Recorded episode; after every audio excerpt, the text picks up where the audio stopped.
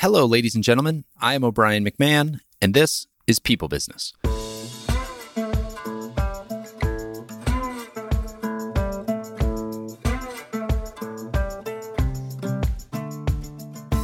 Every business is in some way a people business. From Silicon Valley to the restaurant down the street, every business relies on groups of people working together toward a common cause. That's no easy task. While the world around us has evolved into a high tech, interdependent matrix, our individual software is largely the same as it was 10,000 years ago. We are social, emotional animals balancing a need to fit in with a desire to stand out. Bring us together in large groups, put money on the line, and anything could happen. This is a show where current and aspiring business leaders can understand the people dynamics at play in their organizations and learn skills and techniques to improve their chances of long term business success. This week, I'm joined by two guests, Sunny Garg and Samir Wagle. These two gentlemen were both successful executives who, by all standards, had achieved the American dream, only to feel completely unfulfilled. That led them on the path to find their own passions and to help others do that same inner work. In 2015, Sunny helped launch the energy division for Uptake Technologies. Uptake was named in 2019 the number three most promising AI company by Forbes. Prior to Uptake, he was an executive committee member at Exelon and served as chief information officer and chief innovation officer for the company. He's also an active nonprofit board member, serving on the boards of Invisible Institute and the Institute for Nonviolent Chicago, as well as several others. Samir is currently the founder of 1111 Partners, a strategic talent and mapping firm that helps companies through all five elements of the employee lifecycle. He has built his company on a lot of the principles that we talk about in this episode, and he helps his clients implement those same principles to get the most out of their people. Prior to 1111, he spent 20 years developing and growing brands in the retail food sector, including being the CEO of Protein Bar, the COO of Andre Boudin Bakeries, the expansion leader for Chipotle, and the head of operations for McDonald's India. Wherever you are in your career, there is definitely something that you can glean from this episode because it's all about doing an assessment on where you are, who you are, and making sure that you're aligned with the work that you're doing. And this type of conversation is not happening in the workplace enough. It's happening more and more, which is great to see. But I, I think everybody can really take a lot away from both Sunny and Samir. So without further ado, I hope you enjoy our conversation together. And we are live with Samir and Sunny. Gentlemen, welcome to the show. Thank you. Great to be here. I'm excited to get into this. Uh, you two are on paper very successful business leaders and yet from from our exchanges understand that you've each kind of gone through your own transition about how you think about business and leadership and and your careers even after achieving all that success. So I, I'm interested to get into this and and see kind of maybe where you came from and and where this is going to go. To start out though, it'd be good if you just sort of level set. Like, how did you two meet, and how did you two come to be interested in career development topics? Sure. So both of us were graduates from University of Chicago Business School, and we just had we had mutual friends, and both of us in talking to folks at the business school, particularly at the Rustandy Center. So the Rustandy Center is the center focused on social enterprises. We we were talking to folks over there, and eventually they both said, "You guys are talking about similar things. You're talking about how do you sort of create purpose in your life." Um, beyond just going to business school and taking the boxes and getting a good job, how do you actually find purpose through your work? And they're like, you guys should just meet. And that was it. And that was maybe what, about a year ago, maybe a little less, Samir? Yeah, something like that. Yeah. And so. So you weren't classmates there then? No. Oh, mm-hmm. okay. And so you you were separately kind of operating in these different worlds and and happened to have this conversation with the same person and they brought you together yeah, basically. And, you know, and this idea of both our, I think that this person recognized, but both of us had been on a, a journey that was, you know, very transformative in terms of what we wanted out of work in our lives. And we were also very committed to the idea of how do we take our journey and create some type of opportunity to to talk to business school students uh, as they're entering, you know, the beginning of their career. and to help them think about their career and the work they want to do differently than maybe they the, the traditional just hey i'm going to get a paycheck or i'm going to make you know i'm going to go this route but like how does it align with their values and who they want to be? So basically we were pestering the same people with similar ideas and they finally said hey maybe you two should talk Stop like, talking to us. Talk to each other. talk to each other. There you go. And just to be clear for anybody who's listening here, the first voice is Sunny. The second voice is Samir. So we'll, we'll hopefully through the back and forth, you'll kind of get who's who without having to see the video of this. But what made you guys interested in these deeper topics anyway? I mean, you've you've both had successful careers. You've lived the American dream to some extent and, and gotten what it is that we're all supposed to want to get. What made you curious about the topic of purpose in a career and, and want to look deeper at this stuff? I think, O'Brien, you calling it the American dream is is exactly it. I grew up in the in the Bay Area of California. I'm first generation. My parents came over and came over definitely because they wanted their children to have a better shot at a life. Um, and so I grew up with this belief that the American dream was highly correlated to a successful career. And what happened was, and so I followed that path. It's a pretty textbook path, frankly. Accounting, consulting, business school, blah, blah, blah, work your way up the ranks. And um, in my last kind of real corporate position, we brought in a facilitator. And that facilitator was asked a question, which was a really, which was a normal question, like, how is this work going to help us reach our financial goals? And she said, Well, the first thing I would ask is, How happy do you want to be? And then she just kept talking. And, you know, I'm 51, I've had a couple years, and no one has ever said to me that the answer to my quarterly results was how happy I wanted to be. And so I just said, Can you tell us a little bit more about that? And she said, Great question, Samira. What if being happy meant that you had to look at all the conversations you have stuck here? And she pointed at her throat you had to go to those people and actually have those conversations. And what if being happy meant you had to look at all of the broken relationships in your life and you had to either truly commit to fixing them or consciously end them? And what if being happy meant that you had to look at all of your habits and the ones that don't serve you, you had to stop? And it was it was a light switch moment for me because on paper, as Sunny had said, I had ticked a lot of the boxes. And the one thing I knew was I wasn't happy. And that just made me pause and made me look and go, wait a minute, if I've ticked the boxes, and what I realized was the American dream was somebody's dream and it was perfect for them, that didn't necessarily it meant it was my dream. And that's what started me in my journey to look and go, well, what what really would? What would inspire me? Could could you paint a little bit of a picture for where you were at the time that you heard that message, and, and just like what was going on in your life that made that resonate so deeply? Yeah, at the time, I think it was a three-year-old son we had adopted. Uh, I was married to an incredibly talented uh, woman. Uh, I had a great job, a house in the right part of town, and so I had, I had all of those things, and I was still waking up every morning and being functional, but not necessarily full of joy. And at some point, you kind of look up and go, wait a minute, what else is there? And I could also see the part of me, and this has been proven through research, so it just proves that I am a human, that no matter what I had, I always believed it was, I was about 15% away from where happiness really was. So I, I, I was that horse with the carrot dangling in front of me. Just on the other side of the next hill, just, just on the on other, the other side, side, of the next promotion, just on the other side of the next job, that that type of thing. Exactly. Yeah. Sunny, did you have a similar spiritual awakening? Yeah, very similar. You know, I at the time was at a Fortune 100 company. I was in the C suite and was named to the executive committee.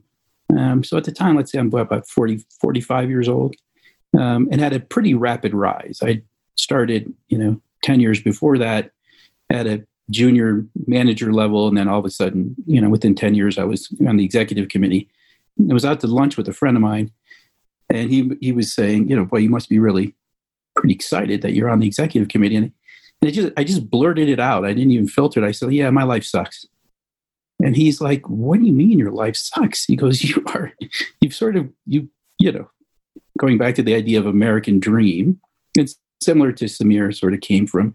My parents were, you know, had emigrated from India, had come out of poverty. My, you know, my grandfather was the guy who weighed your packages on on the trains during the British Empire, you know, so didn't really come from much, you know, and so this idea of like success was was one that was defined by commercial, you know, like financial success and going to the right schools and all that sort of stuff. And this buddy of mine, his name's Tim, he looked at me and he said, he said it in a really simple way. He said, What are you chasing and why? And, you know, he and I had been through this really cool program at the Aspen Institute called the Crown Fellowship, where you spend, you know, a number of weeks in Aspen thinking about what a good life is. And, and even having read all those books and having studied, it was his simple way of saying, What are you chasing and why? That was just like, Whoa, what am I chasing? And, you know, as I sort of started digging into that, I realized that so much of what I was chasing wasn't something that I had defined. It was sort of like you're saying, it was carrots that other people were putting in front of me. And I had just gotten really good at, at grabbing that carrot, you know, and knowing how to work the system to get to the next thing. But but it really wasn't intrinsic. It was so much more external. And I also realized I'd become so addicted to to sort of external validation that I couldn't you know that i'm named to the executive committee and the next thing's like okay well how do i get to the next level like there's no joy there's no sort of you know it's just like now somebody else needs to tell me i'm smart and you know and capable and that was sort of like this cycle that led me to lead you know just sort, sort of like with Samir led me to leave this really what would seem on paper a very prestigious position and go do something completely different so you, so that caused you to leave uh, which is a good question. So, what happened next? Where did you each take that feeling?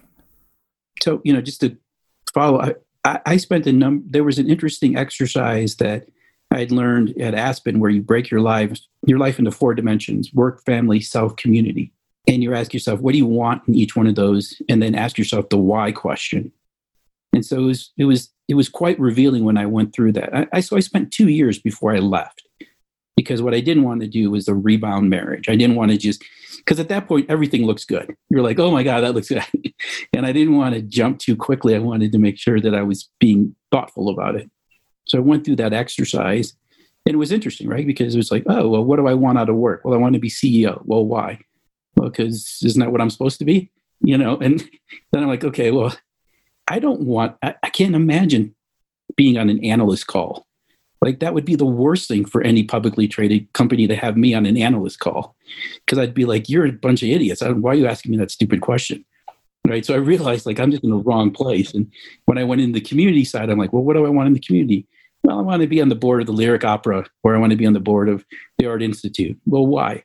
Well, because anybody important in Chicago is on those boards. I'm thinking like that's the last thing I want to do is spend the evening at the opera like I can't imagine anything worse in my life. So, you know, I had realized like the disconnects that were there in terms of the what and the why. There were no there were no whys that were justifying the whats. And so I just spent a lot of time talking to friends and really trying to explore through different tools what was it that would bring joy? What was it that what, what type of environment did I want to work in that would really allow me to to to I think be aligned with who I wanted to be. And and just quickly you know there were five criteria.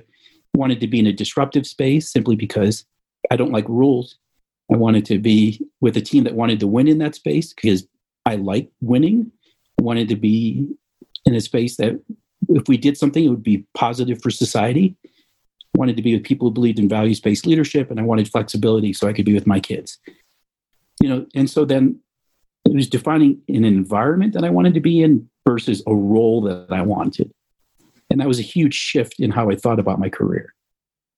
Samir, I want to hear your story in a second, but I got one more question for Sunny because I've tried to stick my foot into this and, and do some of this work as well and, and really think about what I want out of my career. And, and I found that it can be very hard to let go of the thing you think you should want because the the next big client could be there because you know it's going to affect your so- social status in some way. There's a, there's always like some reason that's drawing you to want that thing in the first place. What was the process like for you to be able to let go of that stuff and redefine on those five values that you just talked about? It was really really hard. And you know in going through the process there's a lot of things you start realizing decisions you've made that you know that you're just you're, you're a little bit ashamed about you know? You know like i compromise i would say my integrity sometimes at work in order to have my career continue to flourish right? There may be ways that i looked at things or ignored things that i knew were inappropriate. So i think you know it's it's almost like a it, it's almost like a relationship that you know you have to kind of go in and be willing to do the heavy lifting to say if it's a personal relationship why am i in this dysfunctional relationship and it is a two-way relationship. And so going through that was pretty i revealed things about myself that i didn't necessarily like. Do you have an example of one of those things that was really hard to let go? To let go of? The prestige. I'm a c-suite guy in a fortune 100 company that's you know that's hard. And i've sort of conditioned myself to have people tell me how smart i am and how great i am all the time right to sort of leave that position, the social status that came with the title versus the, the status that came with me as a person, I had sort of conflated in my mind.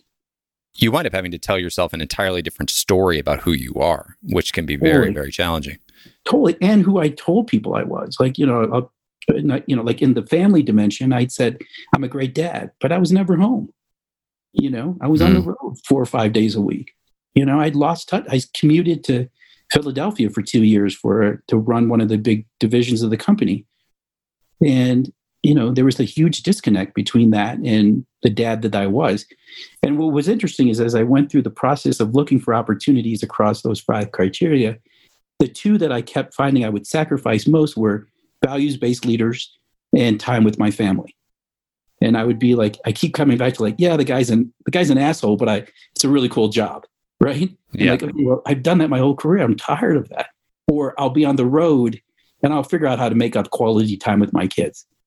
Right. And so for me, it was like the recognizing how I sacrificed things that I said to myself were important, but hadn't really been living. And how hard it was to A to admit that, and then how hard it was to find an opportunity that was going to be true to those. Thank you for sharing that. Samir, curious what what your story looked like, what that next step was after having that realization. Yeah, so Sunny, as you can tell, is a little bit more of a thinker than I am, and uh, at, at the time we were working with the Conscious Leadership Group, and so with Jim Dethmer and Diana Chapman, and it was a similar type of experience where you look up and you go, "This doesn't align with me." And so at that point, I started to look at my life along those three items are the conversations I'm not having? Where are my broken relationships? What are my habits that, that don't serve me? And I have a tendency to just sometimes just move. And so I realized, for example, that I was in a marriage and we had fallen out of love. And she's an amazing person. So this is in no way a criticism of her. It's very much on this side of the table. Um, and so we decided to get divorced. And then about four months later, I realized that the work I was doing just didn't inspire me anymore. Nothing wrong with the company, great company, great owners, just wasn't me anymore. And so I quit. And so, give you some context, right? I've, I've told you about immigrant parents, beautiful world, and all of a sudden, over six months, they find out their son is both getting divorced and now no longer has a job. And so, at this point, I'm pretty sure they think I'm going to do my version of Nicolas Cage and leaving Las Vegas. And I'm going, I'm like, no, I just, I just need to take a second and figure things out. They're having people watch you, your house. They're, yeah. exactly. They're like random people walking up and, and ask me how I'm doing today. They're going to, my guess is Samir, they went to their pundit and asked them for insight on what is going on. What is going on with with his child. Are you sure he's ours? And and it actually was necessary for me. So what I ended up what I ended up doing was was really kind of taking a look and working with with with different modalities. Tim Kelly's true purpose work, some others, and really just looking and going, who do I want to be? And I think you're the point you you made, O'Brien, about it is really hard to let go of the things you currently have. There's a concept we talk about, which is willingness versus wanting. And a lot of times we want things, but we're not necessarily willing to go get it. And so, for example, for me, I really want to be about 20 pounds lighter. I mean, and I really, really do. And I can tell you all the different ways I go about trying to make that happen. And the reality is, is that what willingness requires is to step into the unknown. And that is the hard thing for so many of us. Because if I knew exactly how it was going to turn out, I would do it. This wouldn't be a conversation. The thing is, is for example, when I decided to let go of these things and Sunny decided to let go of these things, you don't know what's going to happen. I can honestly tell you, there were days where I was convinced I was going to end up in Humboldt Park in a garden apartment with nothing but a bottle of vodka as my best friend. Like that, like that's where my mind goes. Like this is our life now. We used to have all of this, and now it's just you looking out of a basement window. That has not happened, but that's where the mind goes, and that's just natural. So I think what you're saying makes perfect sense around that. Shout out to everybody living in garden apartments who are trying to work their way out. There you go.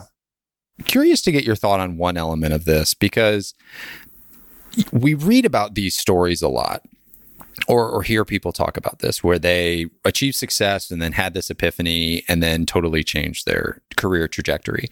But Sunny, you're still in a leadership role. Samir, you're a CEO and founder of another organization. So you're both still in these leadership roles. I feel like often that the corporate side of this gets demonized like it's the corporation's fault and you have to totally reinvent your life and move to Bali and become a yoga instructor and like that's how you're going to find happiness. But I'd be curious if you could just talk to how you think about what really creates that differential. Not phrasing this very well, but like where is the disconnect and how can you still achieve some, you know, stereotypical corporate success, but make it more meaningful for yourself? So let's start with an example. So, Michael Jordan, for example, at one point started playing baseball, right? He was actually okay at baseball. Now, he had a strike zone that was roughly the same as my height. So, that had to be tricky for him. But he was still a very reasonable baseball player. The thing is, is when he started, when he played basketball, he was divine.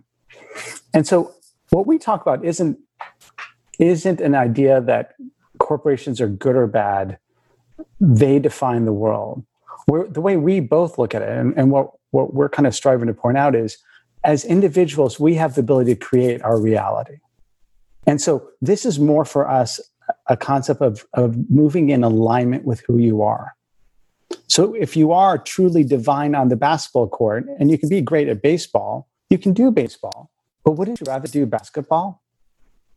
And so if you're in the corporate world, that's wonderful. That is truly wonderful.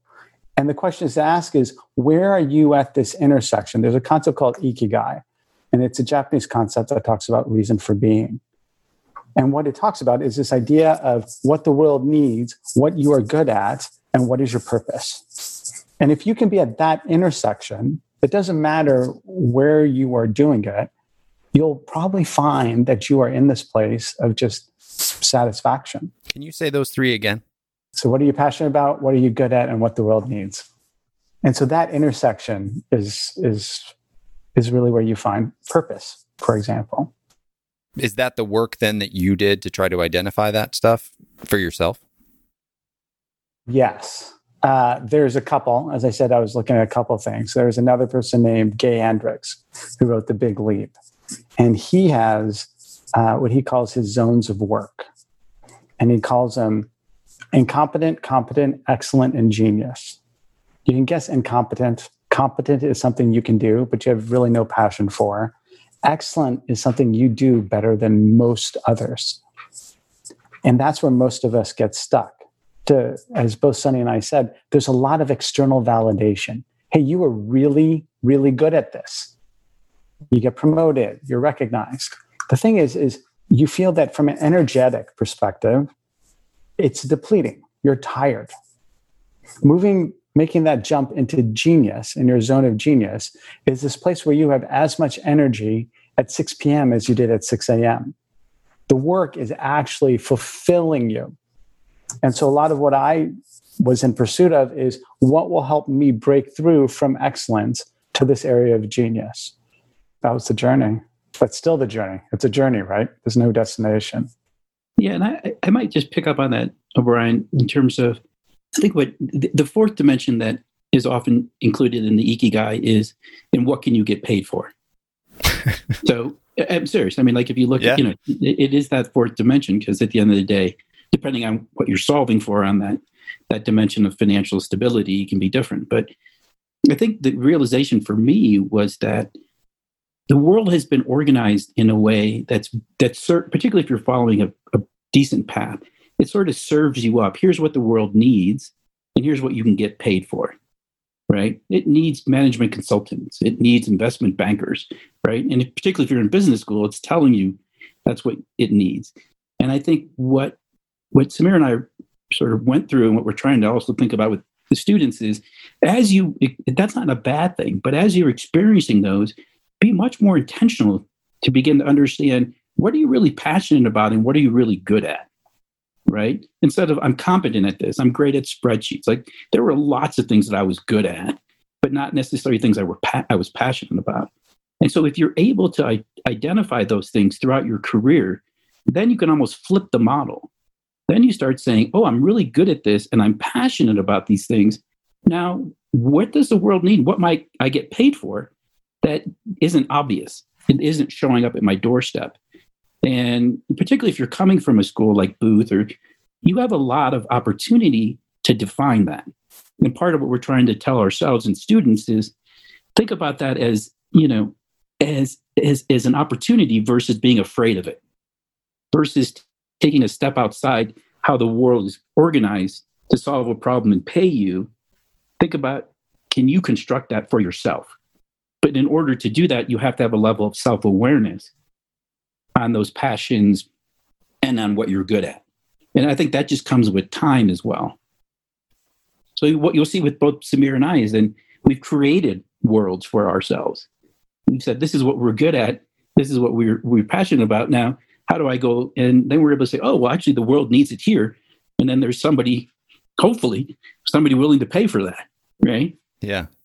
The the passion topic is an interesting one because it can be it shouldn't be, but it can be kind of polarizing where you hear people say, follow your passions, and you hear other people say, that's ridiculous. Go out and, you know, work hard and, and earn it, and you'll figure out your passions along the way. How do you advise younger people, especially younger in their career or thinking about redefining their career, to think about passion and to go out and identify what their passions actually are?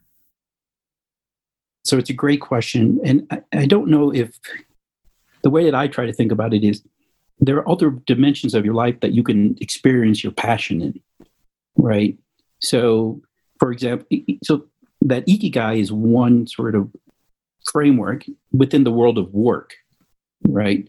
But I'm really passionate about civil rights, and I'm really passionate about, you know, about racial and and inequities, right? If I can find a way to build that into what I do in work, that's great. But first of all, it's just understanding that those are my passions.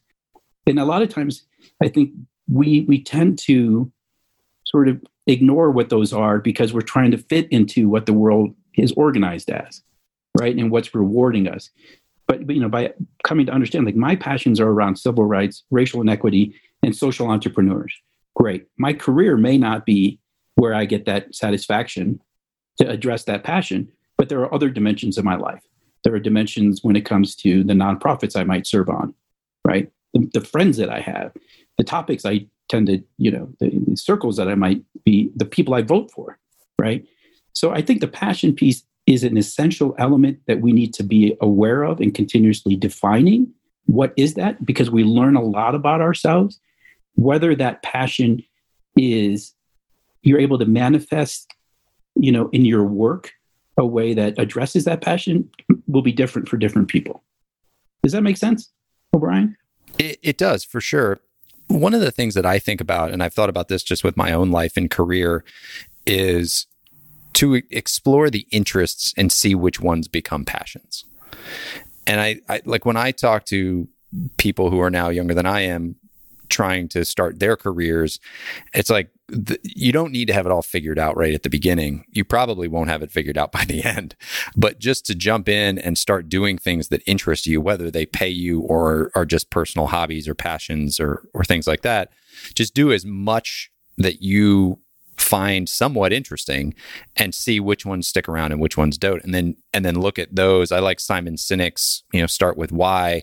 And his big lesson is once you've accumulated enough experience then you can look back and see what the core principles are that drew you to those things. You know it's not civil rights it's fairness and equality and everybody having a chance right? So identifying what those principles are and then turning back around to a forward looking modality and saying, okay, now how do I build the rest of my life to be purposefully seeking those things out? So th- that's sort of how I've interpreted that just with my own experience. Well, Brian, the thing you said, I, I think the thing you point out, which is which feel, resonates deeply with me, is often we think of things like passion and purpose as objects, like it's something I can put down and go, you know, look at my purpose. It looks so great with my couch right? When really all of this is a journey. And that mindset shift to this is a journey and what I am looking for experiences leads to what you are talking about. So if I think if I think of the world as I have a passion and I need to find it, I think that's almost a guaranteed way to, to give yourself some suffering. If, like you're saying, it is, hey, here are some things that interest me, and let me go on this journey. Let me explore and more things will come up and i will learn more about myself and more things will come up and i will learn what i enjoy and what i do not. And that's really the point.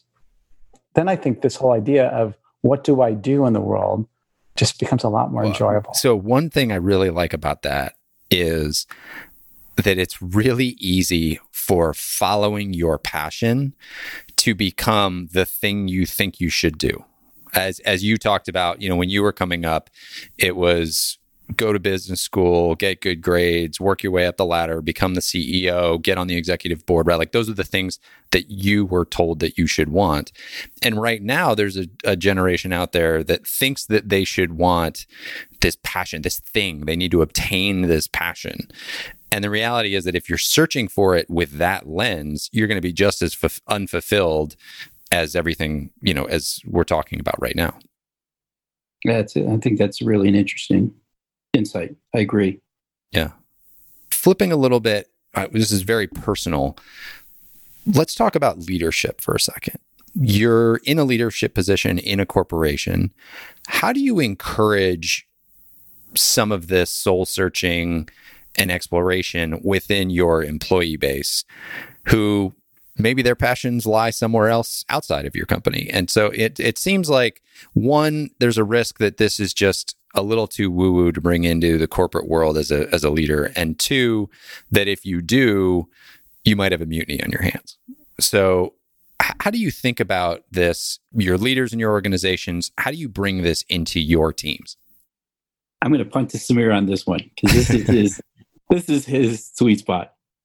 Well done, Sonny. Well done. Here's how I went about doing it. There's a couple things. One is the employee life cycle starts with recruitment. And so if this is how you want to live your life and this is the kind of organization you want to build, my encouragement would be when you are looking for people, look for people and sense whether they are on mission or not. Start there. And we've all had that experience of working with that person on your team who's incredibly skilled at what they do and loves doing it. And whenever you look at your calendar and you see a meeting with that person, I imagine most of us go like, this will be fun. And so part of it is so, so for me, start at the beginning. Start, you know, there's a five five stages of employee life cycle. And every single stage, are you really emulating or are you really demonstrating and looking for these values. Wait, let me before we go to the second one. I'm just curious about the recruiting because what do those recruiting conversations look like, and how might they be different than a traditional recruiting conversation? Yeah. So so without getting too technical, for example, one of the things we ask as we're as we are doing work for our clients is and and we go at a much deeper level. We have we have a person on our team who is very much trained in this work. But a simple question is when you were nine years old, who did you want to be when you grew up? Are you aligned with what that is? I also ask, what are your hobbies? And often is, for example, when when you are recruiting someone, if you're talking about the the role of director of finance and they are just telling you they're just giving it to you, and then you ask them, well, what do you do in your spare time? They go, oh, I am a Bears fan. I've been a Bears fan since I was born. We go back six generations, and you will see individuals truly light up when they are talking about something that really resonates with their core. By the way, that doesn't mean this person should go work for the Bears, but it gives you a good idea of what this person looks like when they are really in their flow. So that's a couple of quick examples on, on okay. my side. Yeah, no, that that's helps. great. And then, sorry, I'd cut you off moving into the other elements of the employee lifecycle. Yeah, well, I mean, as you start to move in the others beyond onboarding, same type of thing. As, as you're looking at onboarding, what can we do to really see are these people in flow, if you will, with what they're doing? And then development and retention, very much. This it's very critical is to look at people and say, I know you. This is really where you feel like you are singing. And what's the role in our organization that allows you to really play there? And, and many of us are fortunate. We work for large organizations, um, which means there's a lot of opportunity. So this isn't necessarily a call to, to quit your job and go look for something different. Very often there are opportunities right within your backyard to go, this is closer. Again, not an object, not a destination, but this is closer to what I want to explore next. And then you're looking for people who want to do the same thing and come my way and onto my team because what we do resonates with them. Sonny, I know you punted this question, but I'm gonna I'm gonna push it back to you a little bit because it's a little easy for somebody who's really lit up about this and thinks about this from a corporate setting to talk about leadership the way that Samir just did. But I'm curious from you, who's also done a lot of this work yourself, and you're also in a leadership position. How do you have these conversations at work with your with your teammates? It's interesting because I'm going to address it from like two different types of environments, right? One was the corporate environment, Fortune 100 company. You know, I had when I was running IT, I had 1,300 people in in you know in that part of the business, right? That uptake, it's a smaller sort of uh, early stage company, and and it's not as sort of process oriented yet. We're still trying to get to that place. But i think part of part of what i recognized was that this idea of there's this great guy named joseph campbell who wrote this book called the power of myth. And he said you know vital people vitalize. And and i think part of this comes back to as a leader well the first thing that i came back to was why do you want to be a leader? You may not we're all told we're supposed to lead.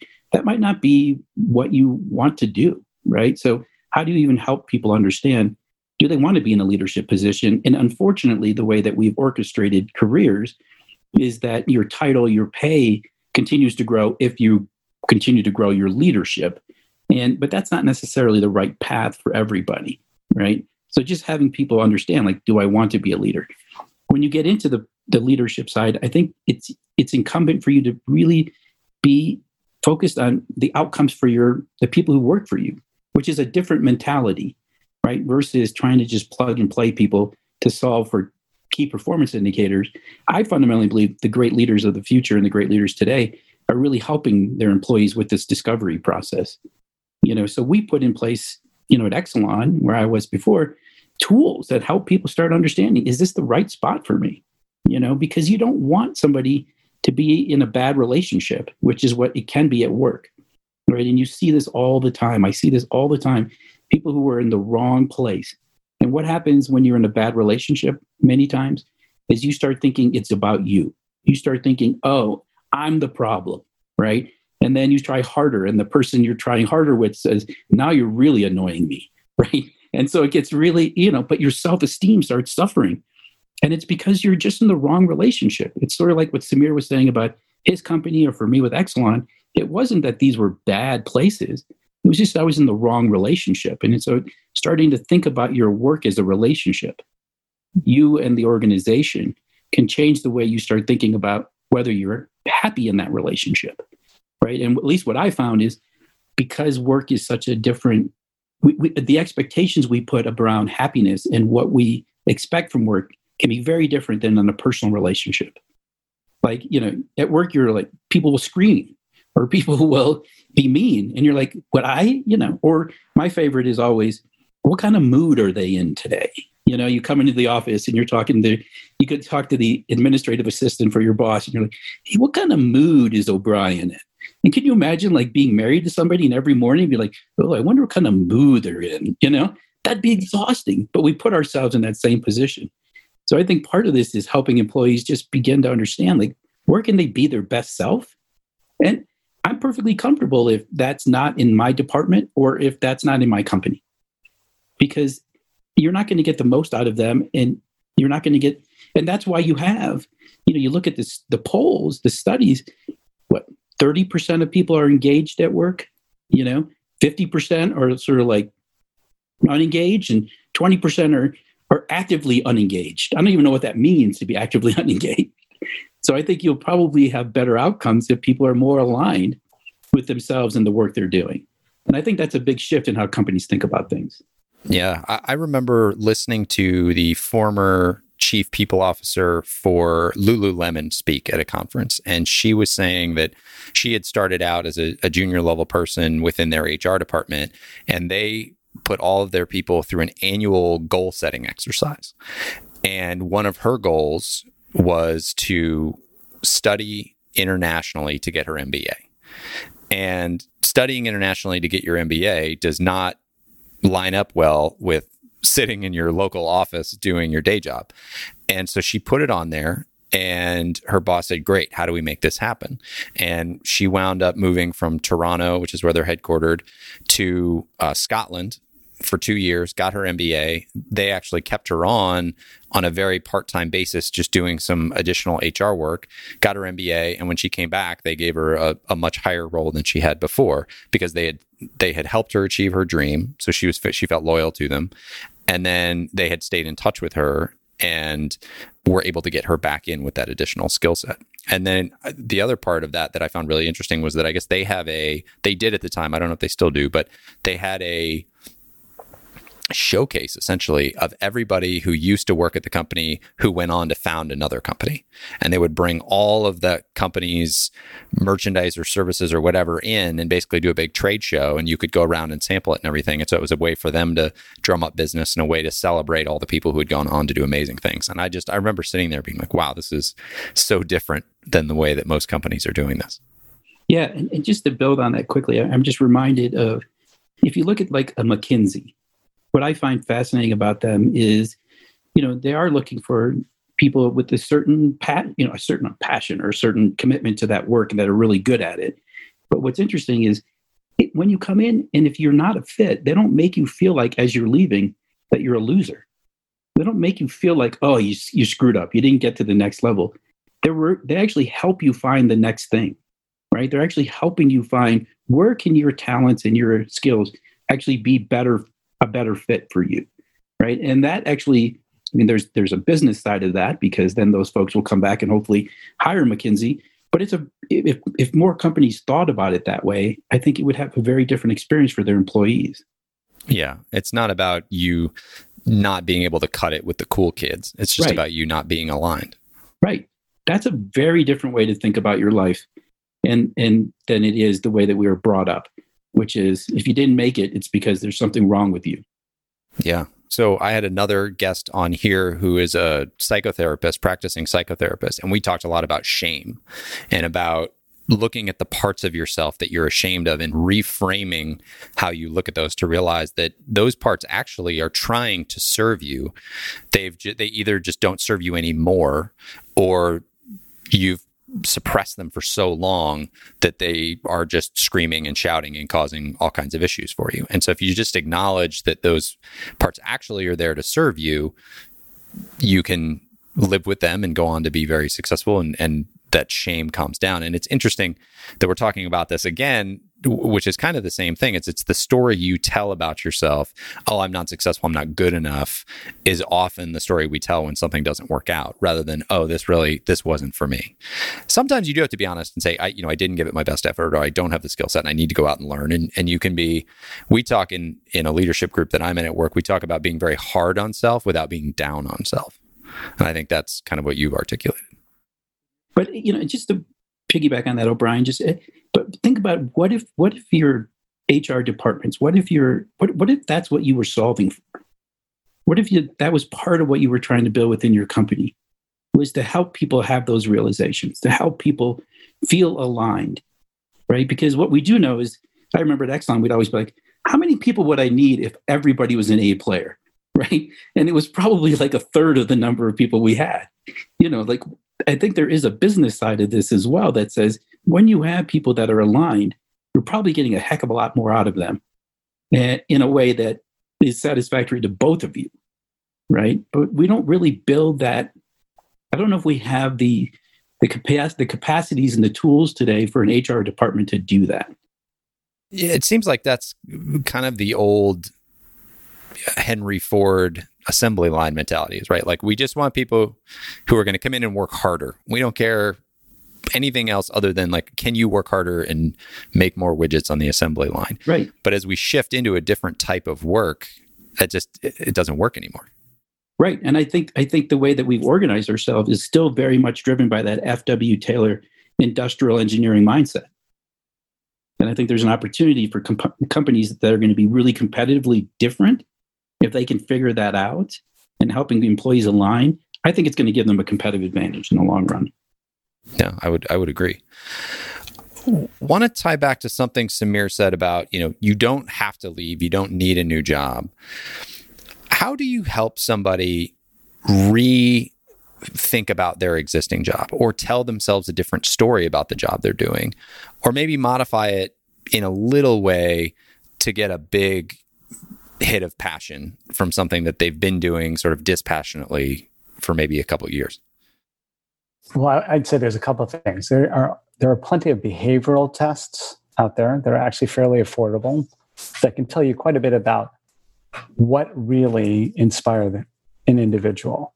And often when you see this lack of passion, there's a couple of things going on. One is maybe the work doesn't fit who they are as an individual, right? I would be awful for example, like sitting in a cube writing code because I'd spend most of my time looking like a Dilbert cartoon, looking over at the next person, asking what they are doing. There's also, and I'm, I'm thinking more from a leadership perspective, is I have had plenty of experiences of thinking my head of marketing should do the job like this. And anything that's not like this is some version of not as good, wrong at the extreme end, etc. And, and part of the other part of, of this whole relationship is if the individual on the other side of the table can contribute as much to here's how I would do this job in a way that is fully aligned with who I am as an as a person, then that's a fairly easy way, if that works, to, to get that kind of hit that you want. But it requires you as an as a leader, for example, to say, yeah, okay, I know I've, I'm used to this happening this way and let's really have a conversation about we still have to get to the same objective. The results aren't going to change out of this. But if there's a way that really feels far more aligned with how you do it, what can we do to kind of make that happen as well? Yeah, I would add then that I think many times that I've seen for myself and other people is there are a set of skills or things that you're good at that you take for granted or you don't even recognize that those are things you're good at that can also be applied elsewhere right? So even one of the early com- one of the conversations Samir and I were having over the last few months was, I'm like, what am I good at?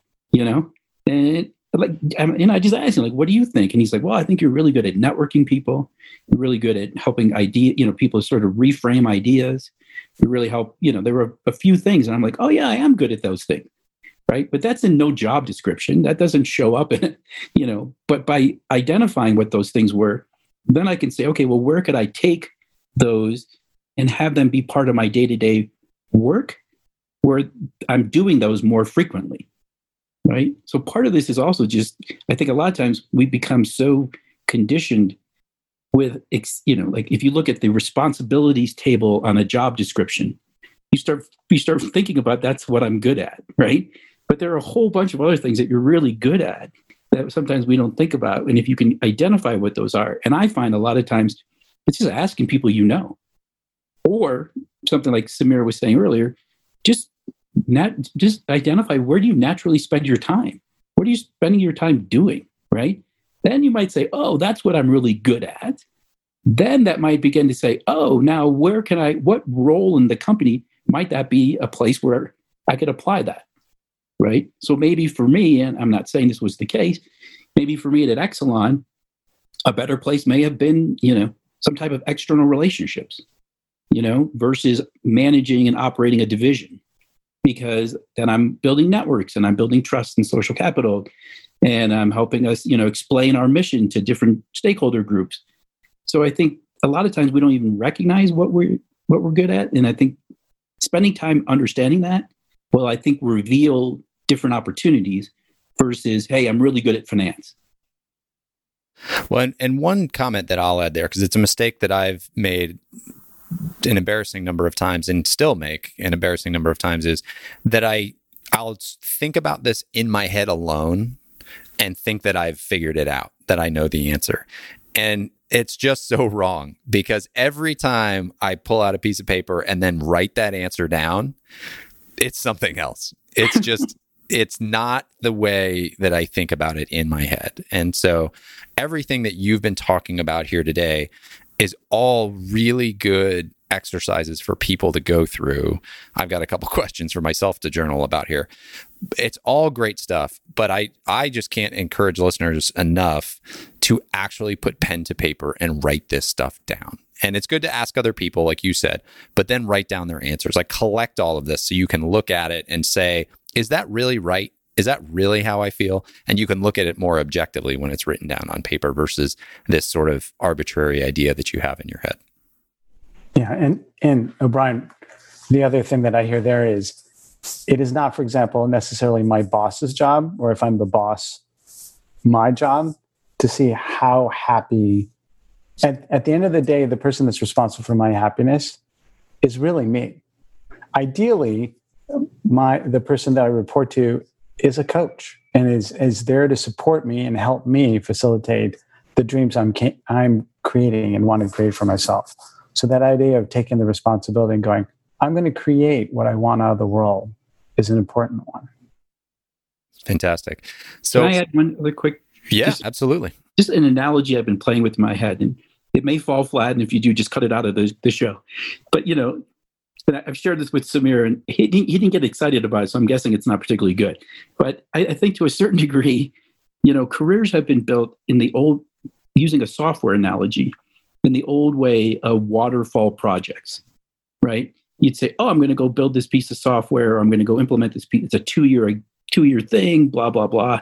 And at the end, you get to it, and everybody's like, "I hate this. Whatever you just put into my system, I hate it."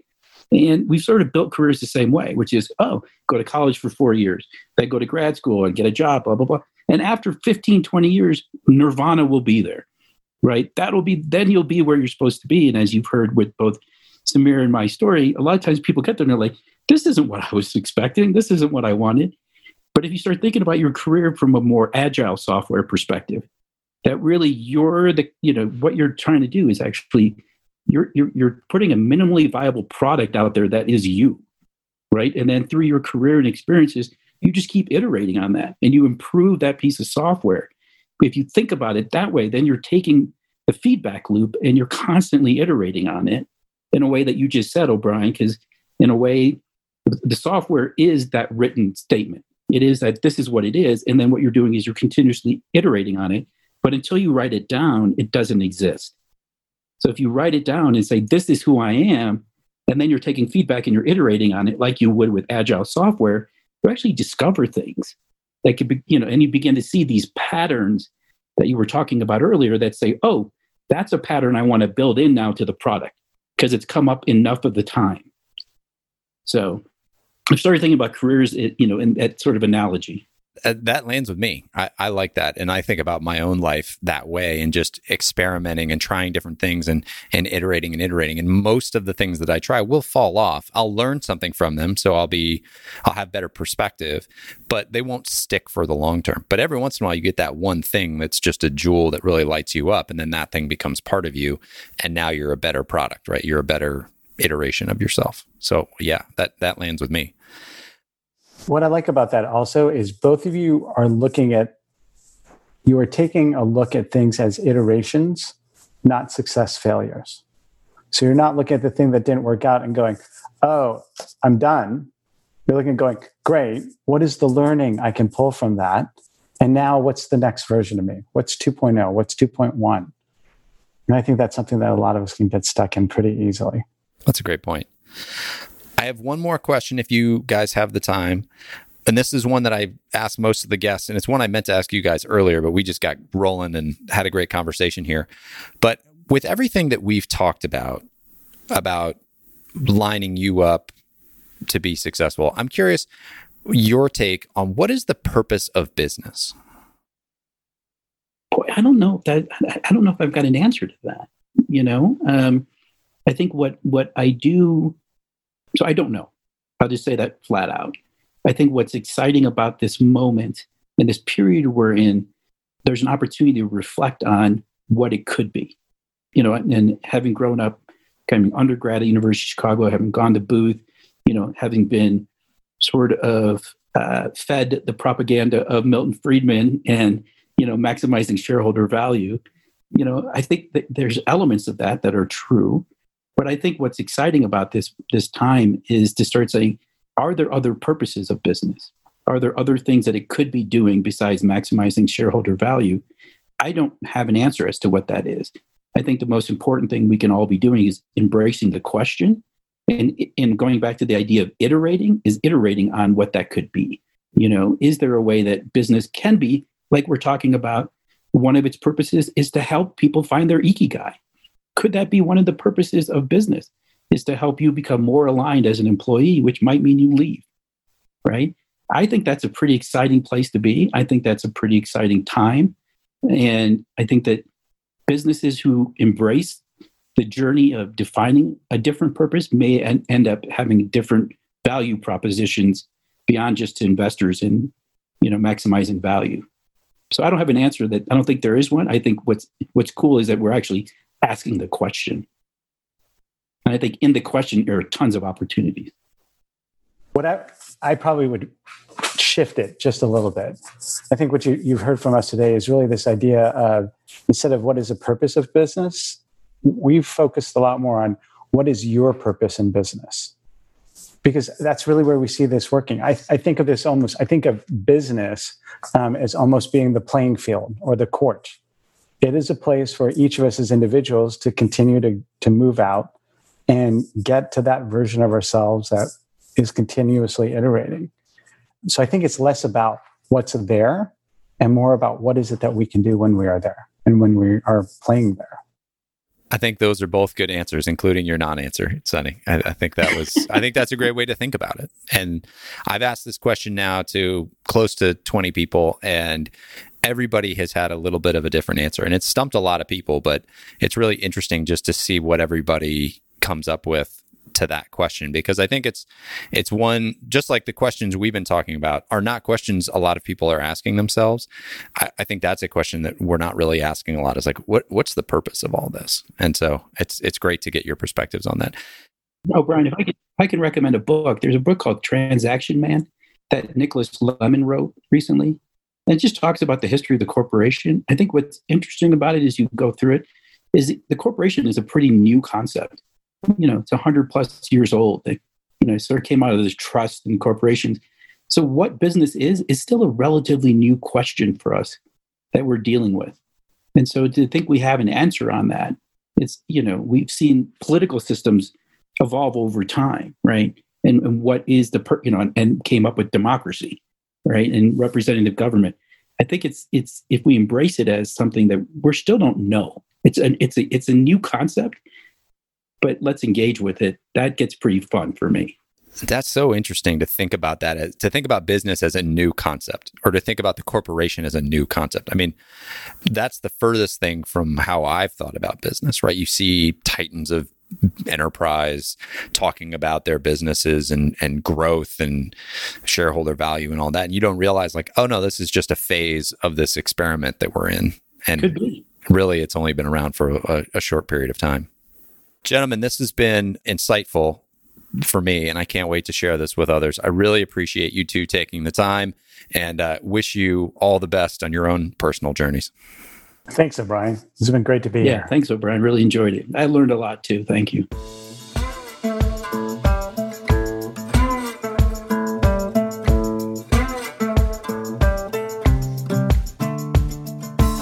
Hey, folks, one last thing before you go. If you have a friend or colleague who you think would enjoy this episode, hit that little share button and send it their way. Also, if you like the episode, make sure to hit subscribe so you don't miss the next one. That's it. Thanks for coming. I'm O'Brien McMahon. Go make the most of your business and the people in it.